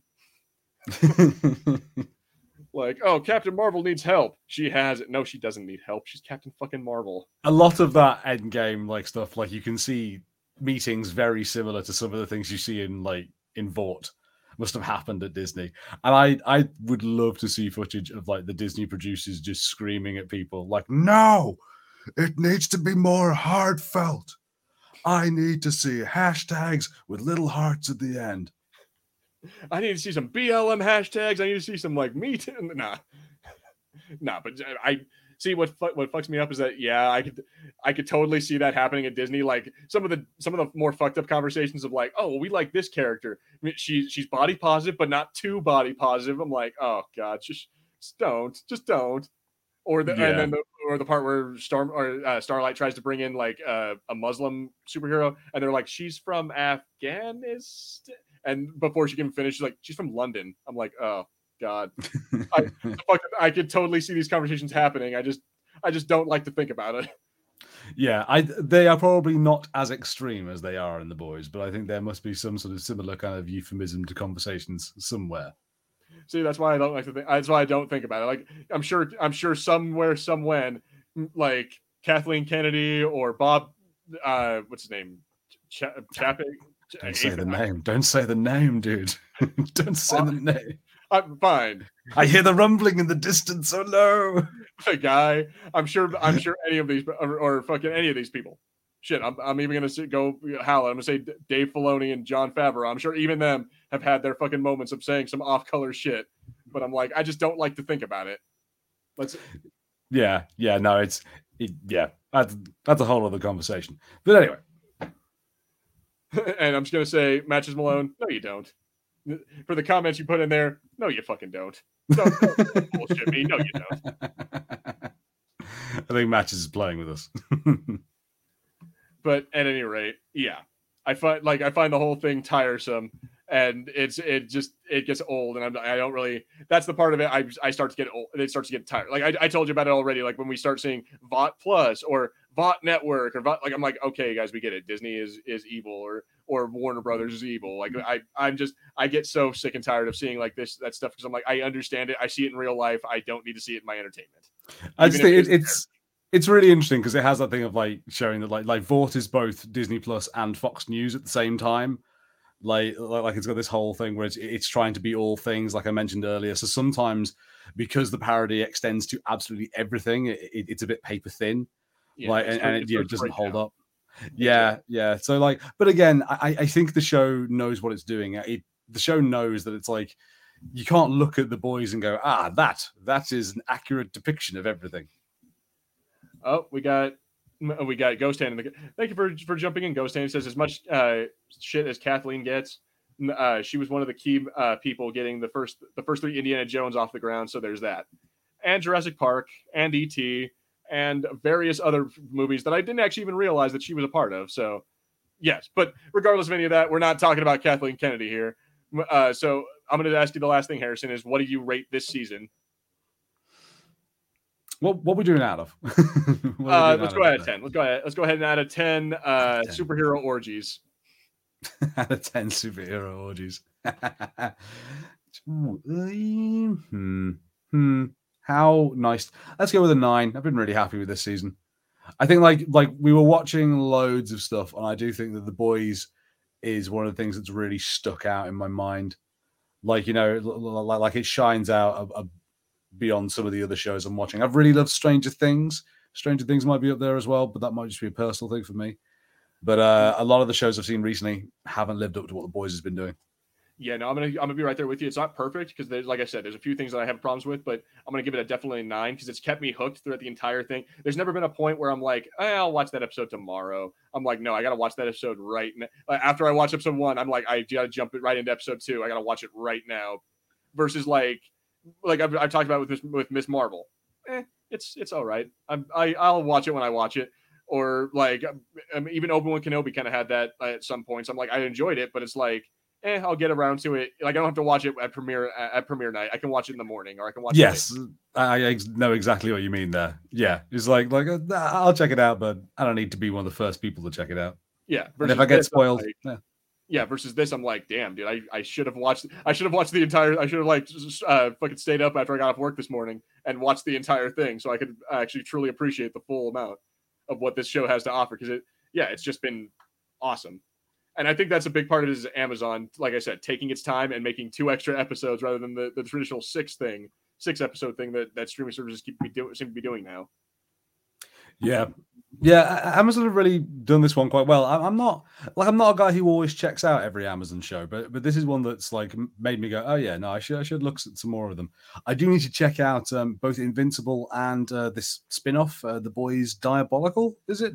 I still haven't seen Diabolical myself, but I want to see that because uh, yeah, it, it has a lot of like Star Wars Vision slash uh, Marvel What If vibes of like different universes and different like stuff. Like I and also I really want to watch Justin Roiland's like Rick and Morty episode. okay, I didn't realize that was in there. That'd be yeah, cool. Yeah, he has like a whole. It's and it's animated in the Rick and Morty style too. It's pretty great. Ooh, okay. Yeah, I'll check that out. Yeah, like I think so. I think that's one of the things that is now the most intriguing part of the boys is the world they've created. Like, I'm really up for seeing them explore more things in that world. I would definitely agree. I want to see more of this. Personally, I would now this is like maybe we get a little too commercial at that point, but I'm like, boys, video game question mark. Somehow, if you could do like an RPG of the boys. don't know how you do it. I don't know how you would do it, but I would be down for it. An RPG, what? And there's like levels where it's like you know, like doing quick time events to sort of fend off sexual harassment in the office. Like The Boys, a Telltale game series. that's actually not a bad idea. I would I would play the shit out of a Boys Telltale game series. oh, you said that, and I was like, no, yeah, yeah, uh, like that's not that different to most of them. Yeah. I would do it. They they could do it, and I would pl- I would play the shit out of it. Uh, oh, that's one thing I need to mention that, that they did sometimes in this, which I loved. They would every now and then remind you of like Homelander's superpowers in a weird way. Like there's that one where he's like, I think he's like trying to, he thinks something's up with somebody. He goes, Your blood smells different. Yeah. yeah. Oh, And Ryan says that too. Yeah, Ryan says it to, to him. Oh, yeah. Yeah. And it's like terrifying. And it's like, that's such a cool like aspect of that kind of superhero I've never seen. See, yeah. I'm like, I mm, I don't know. I don't like a, I don't know how I feel about someone being able to smell changes in my blood. I'm like, my boss would be able to tell that I, you know, no. but, but anyway, the Nether Realm, the boys uh, fighting game. And yeah, I'm amazed you haven't said that already, uh, matches. That seems like it'd be a great game for you. uh, another good ama- Amazon series, Vox Machina. Oh, Machina. I've I've heard about that. I it sounded like an interesting. It's like D and D, but it's like a, a comedy. Oh, interesting. Okay. There's one that I think I did see was like rebooted or something. Rebooted. I don't think I've I haven't heard of that one yet. Hang on, I need to check what that one out. Uh, But yeah, so for me right now, the biggest thing that after watching The Boys is a Stranger Thing. I have to finish the volume two of Stranger Things because, dude, oh my god, I've, I've been waiting for this for the last month and it, it looks glorious. And I've and I've seen one spoiler of uh it's Eddie playing freaking uh I think it's shit, I- always get the name wrong. It's, I think it's Master of Puppets on on his on his guitar. oh yes, yeah. And yeah, it's just like it's it's kind of the coolest thing I've ever seen in my life. So yeah, Um, like- go ahead, go ahead. The show I was talking about was Upload. Have you seen Upload?